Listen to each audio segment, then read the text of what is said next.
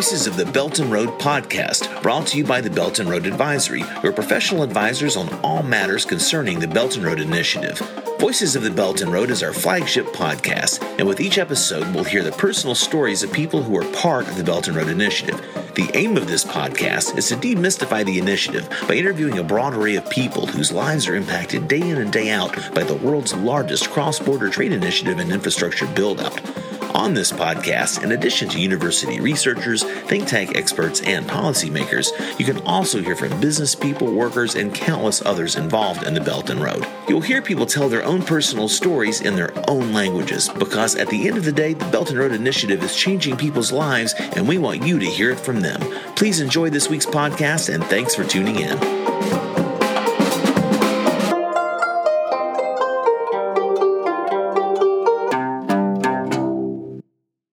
我叫许文红，是中国社会科学院俄罗斯东欧中亚研究所的副研究员，同时很高兴能跟能够跟大家进行一些初步的交流。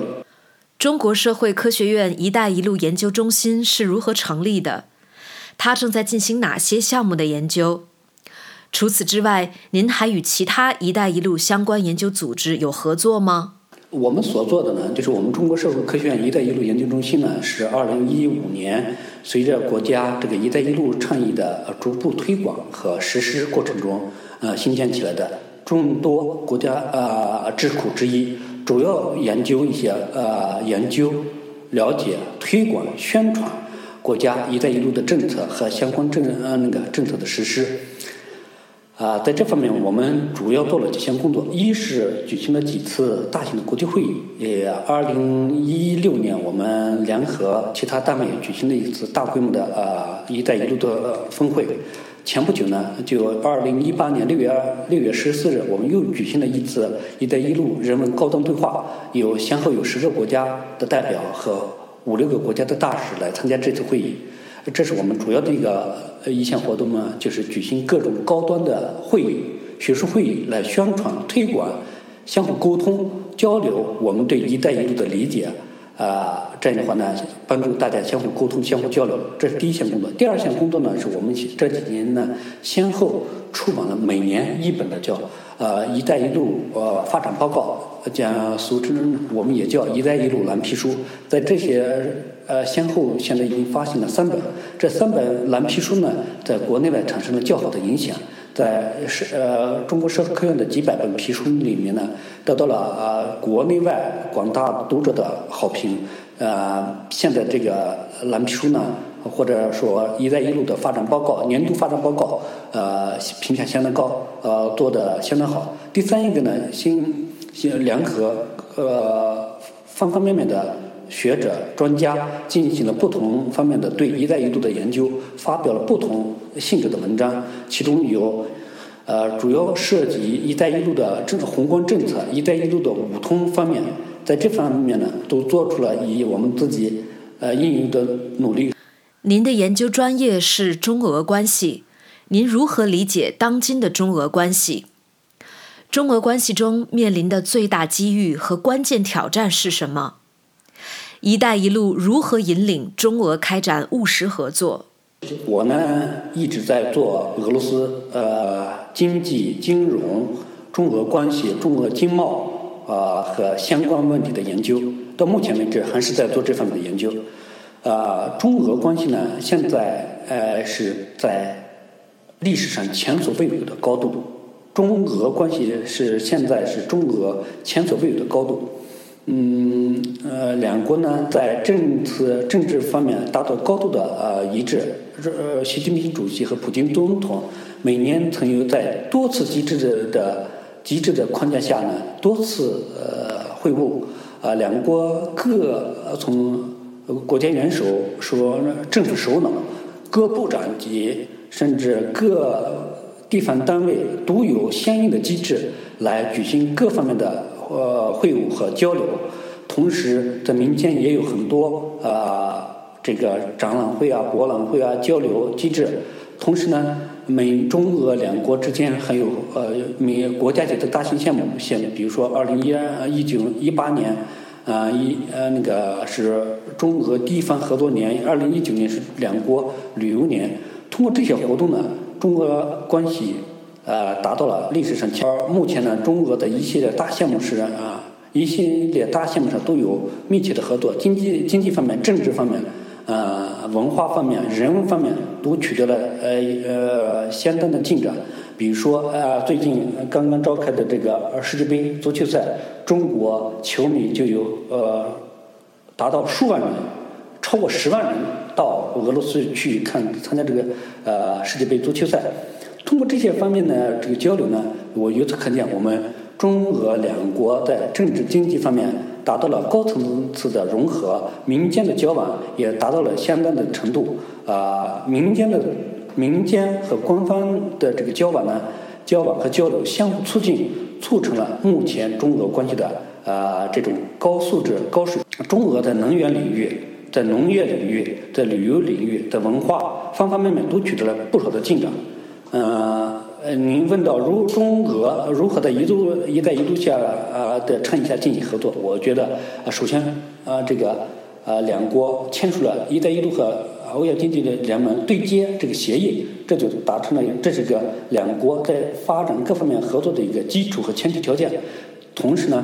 呃，两国所签建立的各种机制，对这个中俄两国之间的保呃发展合作进行了有益的保障，呃，提供了呃良好的保障机制。同时呢，中俄民间都有很多呃这个都有很强的发展相互合作的这个意愿。所以，中俄在这方面取得了很好的成果。呃，二零一七年，中俄两国的贸易达到了达到了八百呃多亿。目前，中俄两国领导人提出，要在二零二零年之前，中俄两国的贸易要达到两千亿美元，都提出了很好的、很好的这个啊发展目标。同时呢，也有一系列啊两国政府之间有一系列具体落实时呃落实的呃政策和项目。来保障，通过这些方面呢，我觉得中俄两国之间的啊友好发展会进一步延续下去。今年前不久刚举行的这个中国啊是在中国山东举办的嗯第十八次呃上合组织峰会期间，呃习近平主席和普京总统再次会晤啊两国 啊，并且在这个框架下啊中俄两国达到了呃进。进一步进行的接洽，同时在这个框架下呢，还举行了中俄门呃三国元首的会晤。有通过这一系列的事件呢，表明啊，中俄在“一带一路”框架下可以和俄罗斯进行很好的合作。“一带一路”能否为东北去工业化的经济转型发展提供机遇？如果可以的话，将如何去实现？“一带一路”呢？呃，为东北的工业化，呃，为为东北的工业化提供了希望。啊，这个里面呢，东北自己制，东北三省制自己已经制定出了一系列的计划，来保障呃具体和落实“一带一路”在东北的呃发展。这里面呢，尤其呃值得提出的是，嗯，黑龙江省，啊，中国的黑龙江省，黑龙江省提出了一个啊龙江经济带。或者龙江丝路带，呃，详细的具体的名字叫黑龙江陆海丝绸经济呃经济支路带，黑龙江陆海丝绸之路经济带，在这个呃框架下呢，呃，黑龙江提出了一系列的发展方案，包括啊具体的呃具体落实到这个“一带一路”的五通下面呢，包括呃呃政策的沟通，像包括这个。啊，中国跟俄罗斯、中国跟朝鲜、中国跟呃韩国都在政策方面达到了呃高度的呃进到了在一定相当程度的呃沟通和交流，在政策达到相当的呃融合啊，在呃基础设施联通方面呢，呃这里面有很有几个具体的项目可以呃来反映和体现啊东北。呃，在“一带一路”框架下如何发展的？这里面比较值得一提的就是黑龙江一直通到德国汉堡的呃哈欧线，黑龙江通到俄罗斯叶卡捷琳堡的哈俄线和黑龙江的哈尔滨呃绥芬河呃到俄罗斯的弗拉迪沃斯托克到韩国釜山的呃这个哈绥福福一线，这三条线呢，呃，促进了东北亚地区的商品贸易、物流、商贸、物流，呃，方方面面的交通或者促进了沟通，对整个搞好东北亚，呃，整体一体化的这个呃经济发展，呃，提供了很好的基础。同时呢，黑龙江也是在呃有很多修建了很多嗯机场。嗯，机场、高速公路和其他的基础设施，呃，通过这些呢，来促进，嗯，加强，都呃，促进加强，把黑龙江变成一个物流、商贸、呃，加工基地，来带动由黑龙江为龙头，带动东整个东北亚地区的经济的发展。所以说呢，在这个。一带一路下，一带一路下，中国和这个一带一路的这个倡议下，呃，黑龙江东北将有很好的发展前景。现在与以前九十年代初期振兴东北老工业区的理念有什么不同？效果如何？的确，呃，东北地区以前也做过很多次尝试，也有那个东北这振兴老老那个。呃，以前国务院、中国国务院下面还有一个振兴东北工业基地的一个办公室，也制定了一系列计划，啊，但是呢，收效甚微，啊，但是呢，我相信，呃，通过呃此一时彼一时，呃，现在的情况跟当初的情况有所不一样，啊，有很多方面。第一，现在的大的环境发生了大的变化。嗯，东北亚的政治经济形势发生大的变化。北朝鲜，嗯，朝鲜半岛的北，由于北朝鲜和美国呃关系的缓和，东北亚出现了啊这个经济呃就是政治转换，经济越来越看重经济发展的这个趋势。韩国、俄罗斯啊也开始把眼光聚聚焦这一点。俄国在这种情况下呢，我觉得。中国的东北发展和俄罗斯远东地区的发展有了新的机遇，所以这现在的条件跟当时的条件有所不一样。呃，其次，呃，现在的情，现在中国的这个经济实力可以更多的，呃，经济人的意识和经济条件跟当初，呃，跟跟前几年嗯这的条件也有所不一样了。在这种情情况下，更有可能把。传统意义上认为，中亚是俄罗斯的后院，“一带一路”沿线国家的建设会因此而产生一些阻力吗？俄罗斯这个中亚和东欧地区呢，曾经是前苏联或者俄罗斯的柔软的腹部，啊，是是他们的后院。在这个情况下呢，嗯，中国经济的介入。啊，进入这些地区，中国商品、人流，呃，介入这些地区呢，会引起俄罗斯的呃一些不同的感觉。但是我们认为，我们认为，中国首先，中国进入这些地区，不同的任何军事方面的，主要是经济方面的。中国现在呃是一个倡导和平发展，倡导呃经济呃经济一体化，倡导通过经济发展来。解决地区和呃全球性的问题，通过这些方式呢，呃，认为中国介入这些地进入中亚地区，进入呃呃东中东地区，这些呢只是单纯从经济方面的考虑，也得到这些国家的反呃良好的呃积极的反响。你比如说，中国同哈萨克斯坦，中国和哈萨克斯坦现在签署了呃几百那个几十天协议，资金呢达到几百亿。这个呢，得到了中亚国家和中欧地区他们本身国家的这些积极响应。啊，第一，这是从经济方面；第二，得到这些国家的响应。所以这呢，同时我们这个“一带一路”倡议呢是非排他性的，完全公开透明的，不存在排他性。我们呃，并且呢，中国在进入中亚地区和啊中东区地区的时候呢，是在同俄罗斯。达到呃，在二零一五年五月九号签署了这个“一带一路”倡议，同欧亚经济联盟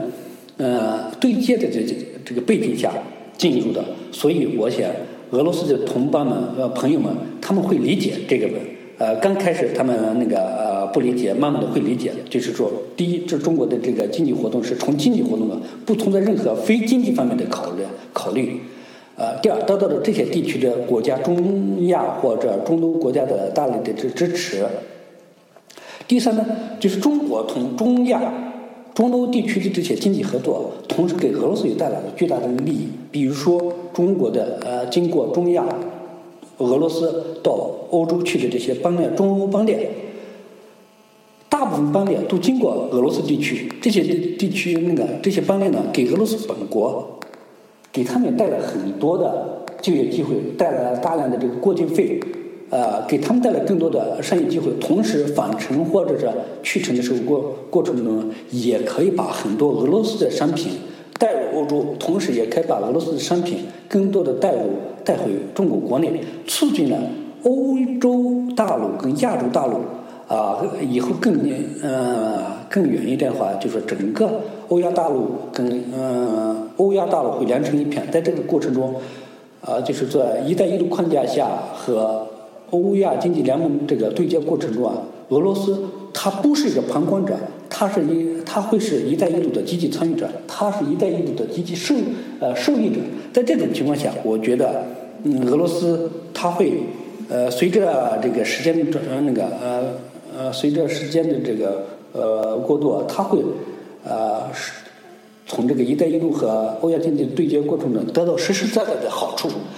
通过这个好处带到呃商品利益啊，那个贸易啊或者过境费啊，给当地带来的这个就业机会，他得到好处以后，他会更有力的支持中国“一带一路”的。中俄如何在“一带一路”中深化战略协作，造福两国人民？嗯，这个呢，大的方面，嗯，可以中国跟俄罗斯的企业，在这个“一带一路”框架下合作，有许多方方面面的。方方面面的呃那个协议，呃，首先是我们都都知道这个呃两国签署这个呃对接协议以后，呃高层方面他不再惧怕，不再担心中国呃进入俄罗斯或者进入中亚东欧地区以后的，他会积极响应这个倡议的话，那么这个“一带一路”和欧亚经济同盟的对接本身就为。中俄两国企业的发展带来很很多的机会，这是第一。第二，在这个呃基础设施联通方面呢，中国倡导的现在莫斯科呃到卡山的这个高铁项目，中俄之间的在谈这个莫斯科到卡山这个高铁项目，就是“一带一路”框架下所做的一个很好的一个示范性的项目。啊，如果能够做成的话，将对俄罗斯的经济发展带来很好的好处。同时，呃，刚才我们谈到这个阿穆河这个基础设施方面，这个桥梁的建建成，也会促进中俄之间的交流。在这个商品贸易方面呢，啊，中欧铁路，呃，大部分都经过啊俄罗斯境内，这样的话，对俄罗斯的物流铁路。嗯，什么物流企业都带来很更多的就业机会，同时俄罗斯也有很多的，比如说是农产品啊，或者啊那个呃蜂蜜啊、面粉啊，所以这些农产品都更在中欧铁路返返程过程中更多的带入中国的市场，给俄罗斯的企业提供了很多的呃机会，这是在商品贸易方面。一带一路的第四四通五通里面。第四通是叫做呃那个金呃资金流通，资金流通呢，中俄之间呢现在也有很多的合作方式，其中包括中俄呃合作基金，中俄最近又在这个中呃就在这次这呃上合呃峰会的框架下，又签署一个人民币五十亿亿五十亿美金的一个中俄合作基金，呃。然后呢，呃，绥芬河自从二零一三年起，就是在中国国内作为唯一的一个可以流流通卢布的地区，就是中国在绥芬河地区啊，可以同时流通两种货币，合法的流通两种货币，啊，然后呢，同时俄罗斯有几家企业。呃，七家企业在现在在香港的资本市场那个股票市场上上市，同时，俄铝还有俄罗斯的那个农业银行等其他几个企业也在呃中国的资本市场上发行债券，呃融资，啊，给俄罗斯企业提供了很好的呃机会。我相信，随着中俄两国的发展，在这方面，嗯，在这个金融领域的合作将会走的路子越来越广。在人文领域里面呢，可能那个呃，为中俄两国的企业提供的机会就呃提供的机会越来越多。你比如说旅游，现在中国到俄罗斯旅游的呃旅游的人每年超过一百万人，一百万人次。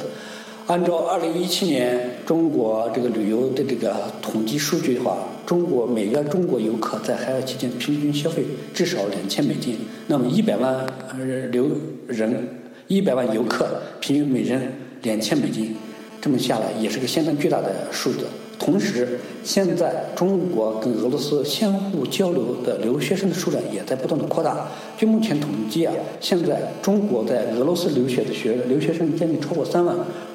而俄罗斯在中国留学的留学生将近超过接两万人次，呃，两万人。在这种情况下，这个留学生啊，是未来中俄留学中呃中俄未来友好事业的一个根本和基础。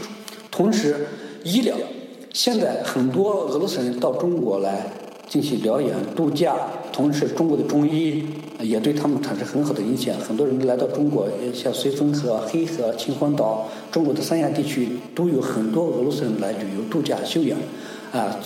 这个中国的医疗，中国传统的这个医疗技术，对帮助俄罗斯人恢复身体健康、度过漫长的冬季，都起到了积极的作用。同时，这个在这个文化方面，每年。呃，春节或者什么那个呃，中国的这个特殊节假日，俄罗斯这个马戏团、俄罗斯这个芭蕾舞团在中国啊，在北京的演出都能卖出很好的票价去。所以从这些方面方方面面来度表，都给中国和俄罗斯两国的不同行业的企业提供了很好的机会。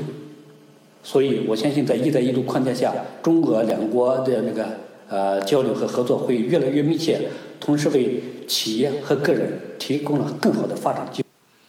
最近有两件大事发生，一件是美朝首脑会晤，另外一件是上海合作组织成员国元首理事会第十八次会议在山东青岛举行。这两件事会对“一带一路”带来什么样的影响？这两件事情啊，都是对“一带一路”极大的推推动和促进。嗯。特朗普和呃金正恩呃北朝鲜最高领导人在新加坡的会晤呢，这个他们本身见面这个事情，具体是否达成协，具体是否能够达成任何协议来说不重要，单从他们两个人一见面，这次这个 summit 举行这一件事情呢，就标志着什么意思呢？标志着朝鲜半岛七十年以来的对抗已经成为历史，和平。和谈通过谈判来解决问题，北朝鲜或者朝鲜半岛的问题成为主流，这是双方达成的共识。就是说，对抗军事已经成为历史，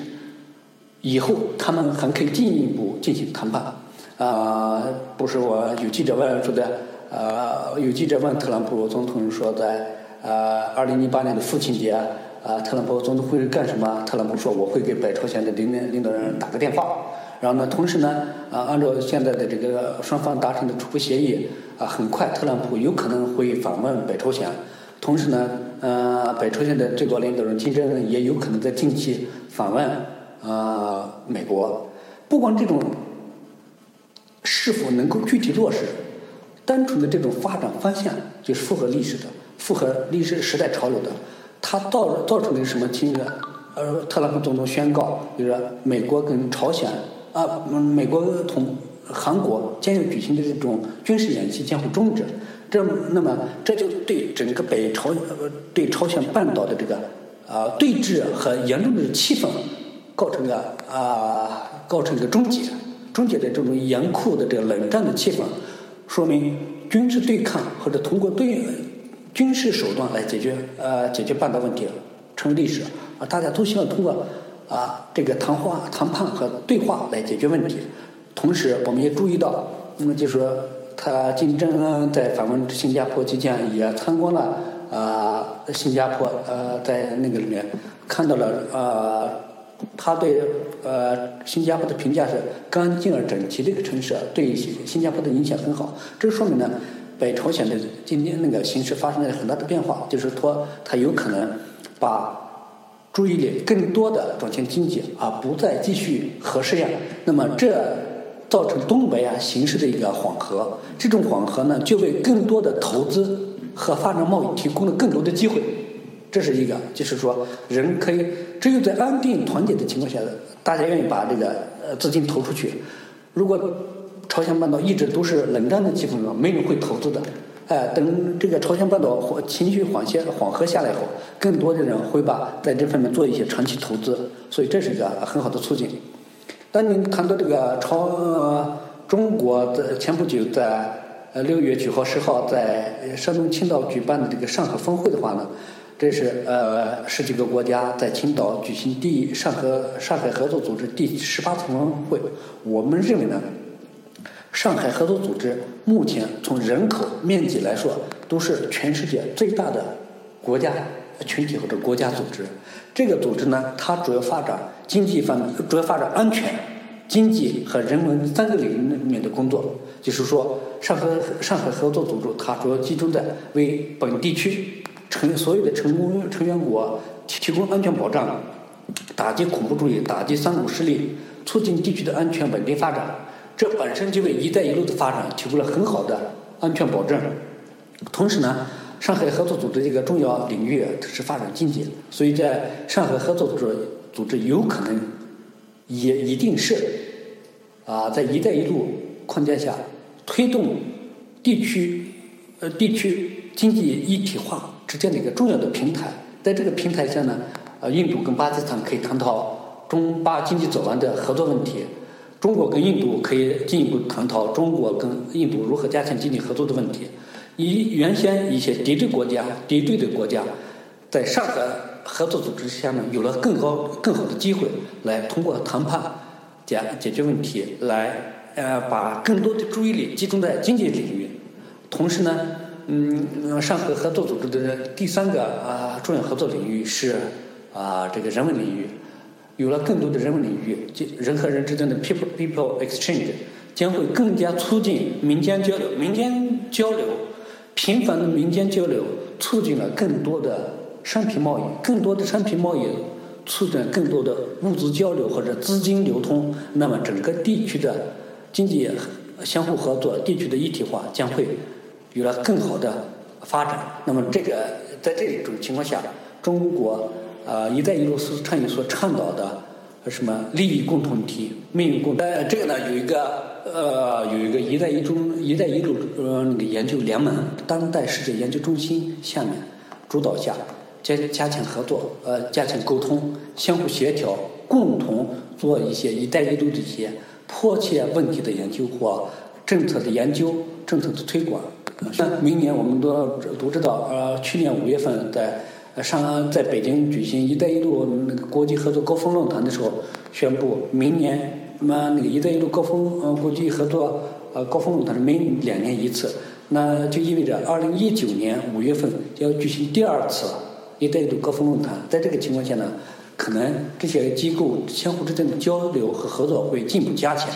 啊，在明年五月份的这个高峰嗯。在明年第二届“一带一路”国际合作高峰论坛举办之前，还有哪些议题是中国社会科学院“一带一路”研究中心将会关注并探讨的？通啊，基础设施啊，政策沟通这方面啊，包括我刚才给你们发了一篇那个中国跟拉丁美洲之间政策沟通的这个 policy coordination between China and Latin American countries。“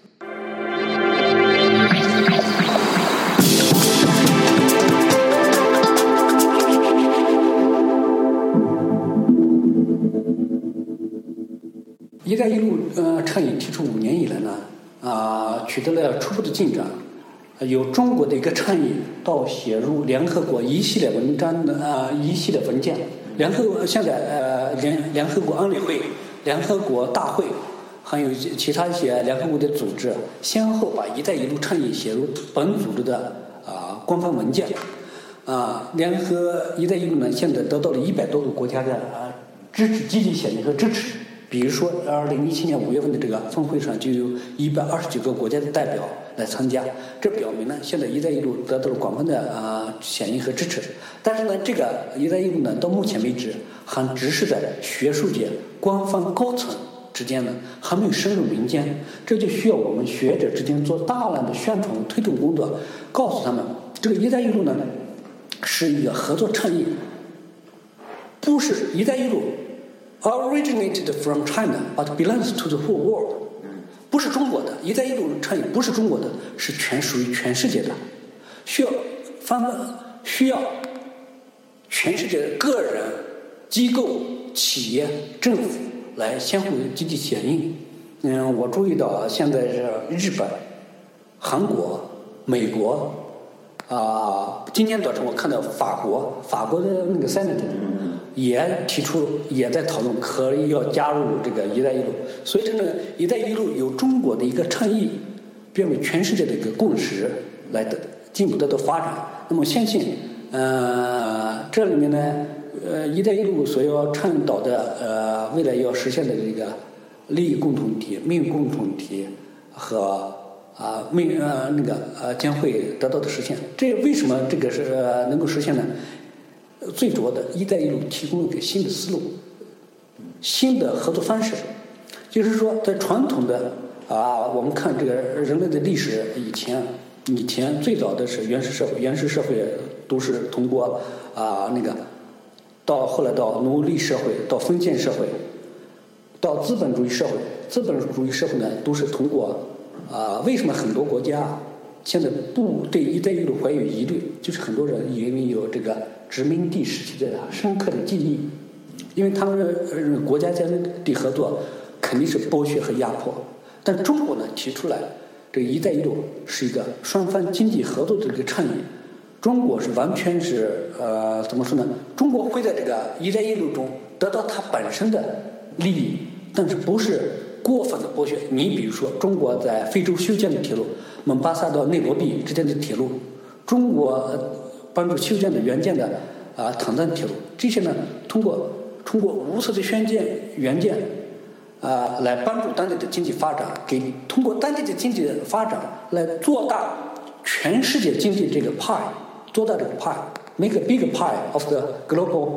呃 economy，全世界人民联合起来共同做大这个啊做大。这个世界经济的这个派，啊，这里面呢，更多的呃，可能是其他国家对这个呃有疑虑。相信呢，随着这个时间的呃转移，呃，会有越来越多的国家会理解这个“一带一路”倡议的本本意。这是第一个。第二个呢，现在西方国家出现了分裂，西方国家出现了呃彷徨。美国它失去了它的领导资质，为什么呢？现在西方各七个国家，第一，西方七国的经济实力，西方七国 G 七 G seven，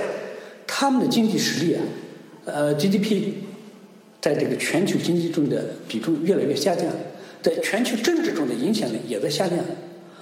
这些说明什么呢？这证明了西方所倡导的这种经济模式碰到了遇到了问题。它是这样，这个西方的发展模式遇到了问题，而中国的这种发展模式是有一定的先进意义的。中国的经济在四十年期间，它不是中国的经济发展不是一个几万人、几十万人、几百万人，而是十四亿人口，在四十年间，大每年的 GDP 超过百分之六、百分之七的这这种速速度的发展，是全世界历史上前前所未有的。前所未有，这种大比例的发展，对世界经济，对于同西方的，我们看到西方七国，尤其最近召开这个西方七国的这个峰会，在魁北克召开的 G7 Summit，我们看到西方在很多问题上达不成一致。美国经济呢，向低速增长；日本的经济也是 lost two decade，even the third decade。欧洲呢，用了 Brexit。啊，欧盟越来越不能团结，就是西方经济它经济失去了活力，经济是这个发驱动力上，driving driving force 上，嗯它那个驱动力上它失去了活力，呃，经济的体量上比重越来越下降，在全球的影响力在越来越弱。在这种情况下呢，全世界需要一种新的发展观，需要一种新的新的思路来发展。那么，中国的一带一路很可能给世界提供一种相互通过合作，不是掠夺，不是侵略，而是通过国家与国家之间的合作来共同发展，实现全人类的共同的发展。这种方式的，合作方式呢，它不同于以往的任何合作方式，不同于人呃。不同于以往的任何合作方式，而是从中国的东方的哲学和东方的这个天人合一啊，或者求同存异、求同存异共同发展，就是东方的哲学强调共同发展。你发展，我也希望发展，我希望我的邻居也能过上更好的日子。用这种方式来促进全球的发展，它不是去掠夺。不像西方殖民者五百年以来的这个西方殖民者去我发展了，我压制你，不让你发展。所以中国的一带一路的发展那个思路啊，可能是对全球经济的一种新的模式。希望各个国家能够尽早的来，尽早的理解这个一带一路的本意，尽早的加入一带一路，共同发展。一带一路呢是中国的，这是个这中国的倡议。如果呃中国的态度非常明确，如果你同意我的同意和支持这个倡议，你可以尽早的加入；你不同意没关系，你可以等着看，等到什么时候同意了，什么时候理解了，你什么时候来加入，我们来一起做，共同发展，并不是说中国先要去掠夺。这那么“一带一路”更多的一个强调的一个是产能转移。产能转移呢，很多可能认认为说是中国有可能把中国的这个过剩的产能转移到其他地方去。我可以举个例子，就说中国人开个玩笑，说是世界上前十大钢铁生产国，第一是中国，第二是中国的一个省河北，第三是中国河北省的一个县城唐山港。哎，就是说中国的钢铁生产厂家。占了全世界的前十位、前三位，世界排名前三位。由此可见，那么它的生产、生产技术、生产设备、管理经验都是全世界最先进的。在中国多余的经济学上讲，在一个地方多余了，在另一个地方呢可能短缺。所以我们把这些优势产能、全是最好的技术，帮助搬到印啊巴基斯坦去，搬到印度去，帮助当地的经济发展，那么促进全球经济的平衡发展。这样的话，带动的是全球经济发展，并不是说中国不需要的，而是中国的这些东西都是世界上非常先进的，帮助当地的发展，这是第一。呃，产能转移是把中国的优势产能或者先进的技术、先进的发展理念带给当地，这是第一。第二呢，很多人担心中国人过去了，有可能把中国的呃设备、中国的产品，甚至中国的劳工 （working force） 带过去。实际上不是，中国人只把先进的经嗯经验、技术带过去。很多人中国人没过去，你比如说，呃，蒙内铁路，蒙呃那个肯尼亚的蒙巴萨和内罗毕铁路，中国完全把中国的铁路修好以后，只剩下当地的技术工人，技术工人都是中国培训出来的，但是当地没有几，只有几个老师之外，没有太多的中国人在那边，所以中国人呃呃外国人或者当地的人不用担心中国人后来会来给你抢饭碗，中国人只是把。啊，自己的产能或者什么优势的技术转移过去，帮助你们得到发展。在这个过程中，我们帮助，在这一带一路倡议过程中，注意它跟过去 international international aid 不一样的。以前是中国是完全免费的，免费的呃 for free free help 就免费的帮助。但是现在呢，中国是在市场机制下，企业为主导。啊，来相互呃进行合作。这个合作过程中呢，中国人也需要赚取一定的利润，赚取一定的利润的。包括在这个“一带一路”框架下，我们成立了亚洲基础设施投资银行 （AIIB），呃，Silk Road Fund，呃，丝绸之路基金。这些呢，中国人在这个过程中是收取一部分的呃那个一部分的成本和利润的。中国人是在这个过程中是赚钱的，不是说我们是。啊，不像以前的是那个 international aid，所以说你就会了了解这个里面 not uh, free aid, but bilateral or multilateral cooperation, economic, economic cooperation.